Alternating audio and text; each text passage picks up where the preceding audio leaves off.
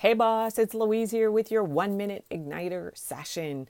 One of the things that I had to do recently was to clean up my Pinterest boards because I wasn't really focused on business when I was in Pinterest.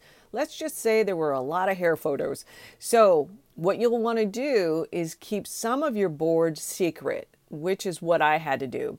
But then what you want to do is create more that are around or related to your business. So I started looking to see what others were doing that, you know, when it came to board creation. And then I started to pin some other people's pins in there so that it wasn't, you know, empty. But this is just to kind of keep it filled until I can actually start creating my own pins.